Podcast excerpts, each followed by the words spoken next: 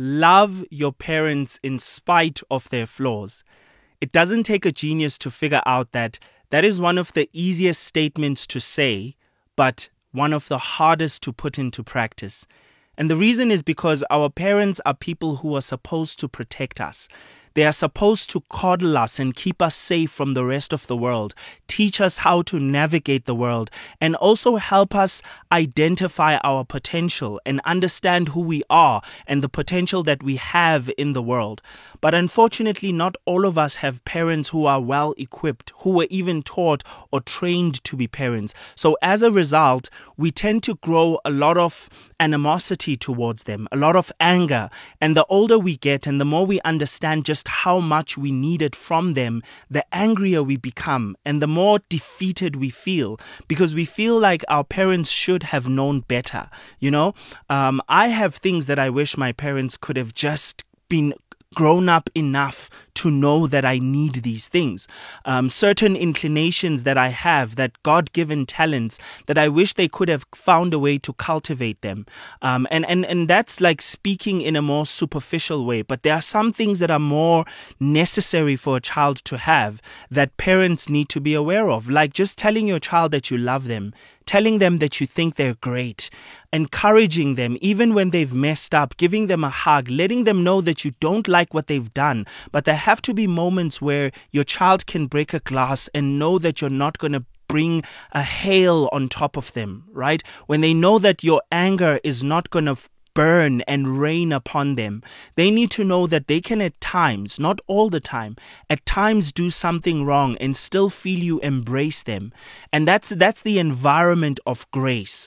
But unfortunately, not all of us come from those circumstances. And the reason that we struggle so much with fighting this anger and animosity that we have towards our parents is because we first of all know that they're the ones who are supposed to protect us. They're the ones who are supposed to show us how to do things. And what, what I want to emphasize on more in, in, in, in this discussion tonight is that we actually as as the kids as those that our parents and guardians look after one of the biggest things we don't understand is the fact that our parents are people they've gone through so much they were also not raised by perfect parents themselves. They were not taken through a school or a university that taught them to be parents. And as a result, we need to also approach them with some level of grace right? And love them in spite of their flaws. But now you might be asking yourself, what is a flaw? Because there's a flaw and then there's someone just being evil and treating you in a way that leaves you with trauma and with scars that you're going to have to carry for the rest of your life. You see, we really need to separate the difference between a flaw as well as someone just being abusive, a person who's being uh, physically, emotionally, or in any way abusive towards you it's important for us to understand that some things are not just mere flaws. Some things need to be reported. Some things need to be taken care of and addressed immediately by an adult in your life. So, what do I mean by this? You see, if you have someone in your life who is physically beating you until you have scars that take weeks on end to heal, who's breaks your bones, who beats you till you bleed, if you have someone who touches you in your body in a place that makes you feel uncomfortable, then you are in a, in a situation or in a context that that facilitates abuse. And that's a different conversation that than the one that we're having today. We're not talking about loving in the sense of always sticking by, being faithful to, and supporting someone who is abusive to you emotionally, physically, and mentally, or in any way that that that that just leaves you with trauma and scars in your body or in your soul. We're not talking about support, being supportive of those people. There are different ways to deal with those people, and I'm going to briefly just mention them. Um, the first thing you can do, one of the most important things you can do, is speak to an understanding family member. If they can intervene in a responsible way that doesn't make your situation worse Because you might be thinking to yourself that these people need to immediately be reported to the police or to the state or contact child support. Yes, you will can do that eventually, but remember that the Bible teaches us that when you're addressing an issue, it, it is it needs to be addressed at certain levels. So Jesus gives the example of if a brother sins against you, you first need to address them and tell them that you're sinning against me. If they don't listen to you, you bring a, member of the church right? And then you let them try to deal with the with with with the person and you address them. Then if that doesn't help and you you you include more and more members of the church if they reject the the admonition or if they reject the correction of the entire church then you treat them as an infidel and that's a very big th- thing for Christ to say because he's saying you need to treat them as an outcast. You need to separate him from the rest of you because he will cause you to do things that you should have never been doing in the first place, right? Now, how do you translate that to a situation where you have someone who's abusive in your life? So, what you do is you approach, first of all, before treating the situation drastically and approaching authorities, approaching the police, or calling child services. Go within your family and find someone who is responsible, who loves you, who cares about you, who also loves your parents and understands their context. Speak to them and have them be the person who guides you and leads you through the process and who's going to be the person to check on you. If it's an uncle who's treating you badly or an aunt, if it's a mother or a father, then you need to speak to someone who is either if it's your mom, speak to your dad. If it's your dad, speak to your mom. If it's your uncle, speak to your parents. If it's, you know, if, if it's someone that it is within close proximity, find someone to speak to who understands the situation and the circumstance. Then from there, you then take it to the church, speak to the elders at church, give them an update on, on the progress that's happening at church. That's a very, very important process to follow before you then, uh, through them and through their advice, take it to authorities. The reason I say this is because authorities don't understand your context.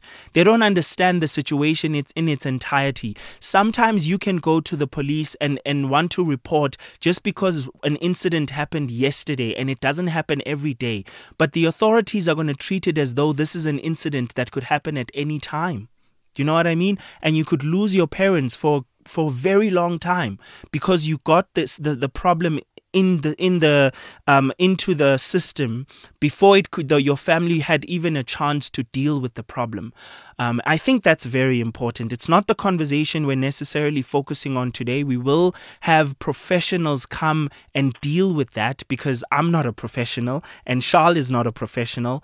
Um, so we're going to have professionals come and deal with that. So do stay tuned for that. Uh, but for now, just understand that process. If you are in a situation that, first of all, understand that a flaw and an abuse is not the same thing.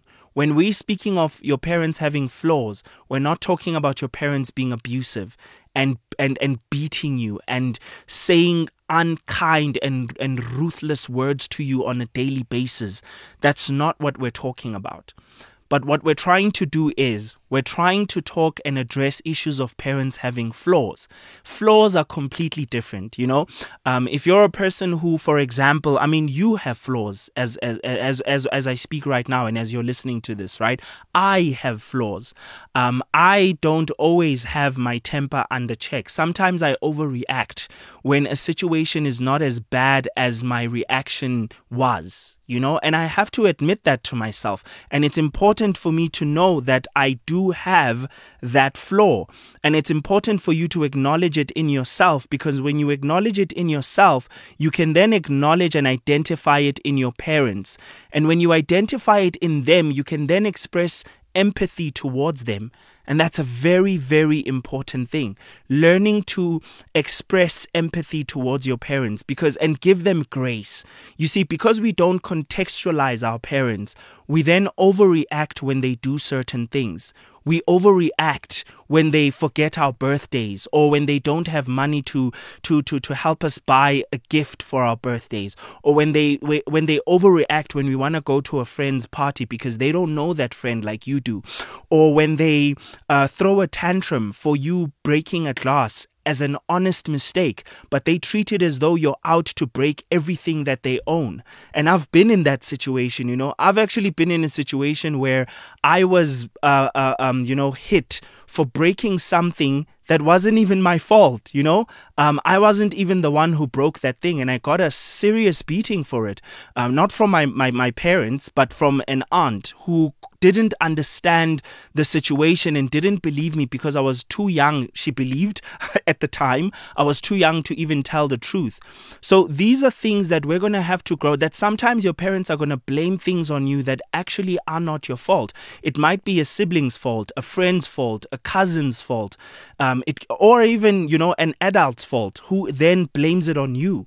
Um, or doesn't uh, uh report that they're the ones who did it it's important for us to understand that our parents are people, and being a person means you are not all seeing and you do not have, um, you know, an aerial vision of what happens every time and every second around the world. You only have the knowledge of what's been placed in front of you. And that's the thing that you need to understand. That's the thing that you need to be very mindful of. The fact that your parents don't have, you know, um, um, um, sight they don't have a, a, God's vision. They don't know all things. They don't see all things. Um, they're not. They they have impatience at times, um, and at times there are parents who are earnest, who make really really um, serious mistakes and who forget to pick you up at school. And it wasn't on purpose, it was an honest uh, a, a mistake where they maybe booked a meeting at a time when they were supposed to fetch you and they confirmed that they're going to attend the meeting or they made a commitment that they should have not have made or they or they, they might have even been focusing too much on work or focusing too much on their business. I mean there are so many different mistakes that a person could make that I will not be able to cover them all. But it is important for you to understand what falls under the uh, the umbrella of mistakes that parents can make and what falls under the umbrella of flaws that our parents may have. And once you understand that, then you can begin to contextualize your parents and give them grace. You know, I have a parent who was raised by both her parents. But another thing that my mother was, in, in terms of understanding her context, she comes from a place where whenever her mom or dad said, Do this for me, she did not question it. She just went and did it. So she has that expectation for myself and my siblings that we're not going to question her we're just going to do, and we're going to do what she says. So, this is the thing that you're also going to have to understand that your parents were raised by parents who were also flawed, right? And they might have taught them ideas and ideals that are not practical. So, unfortunately, we're going to have to leave the conversation there for now. But yeah, we're continuing with this entire conversation for the rest of the month of November. So, don't fret because we're going to get deeper into it. But for now, I hope we've added value.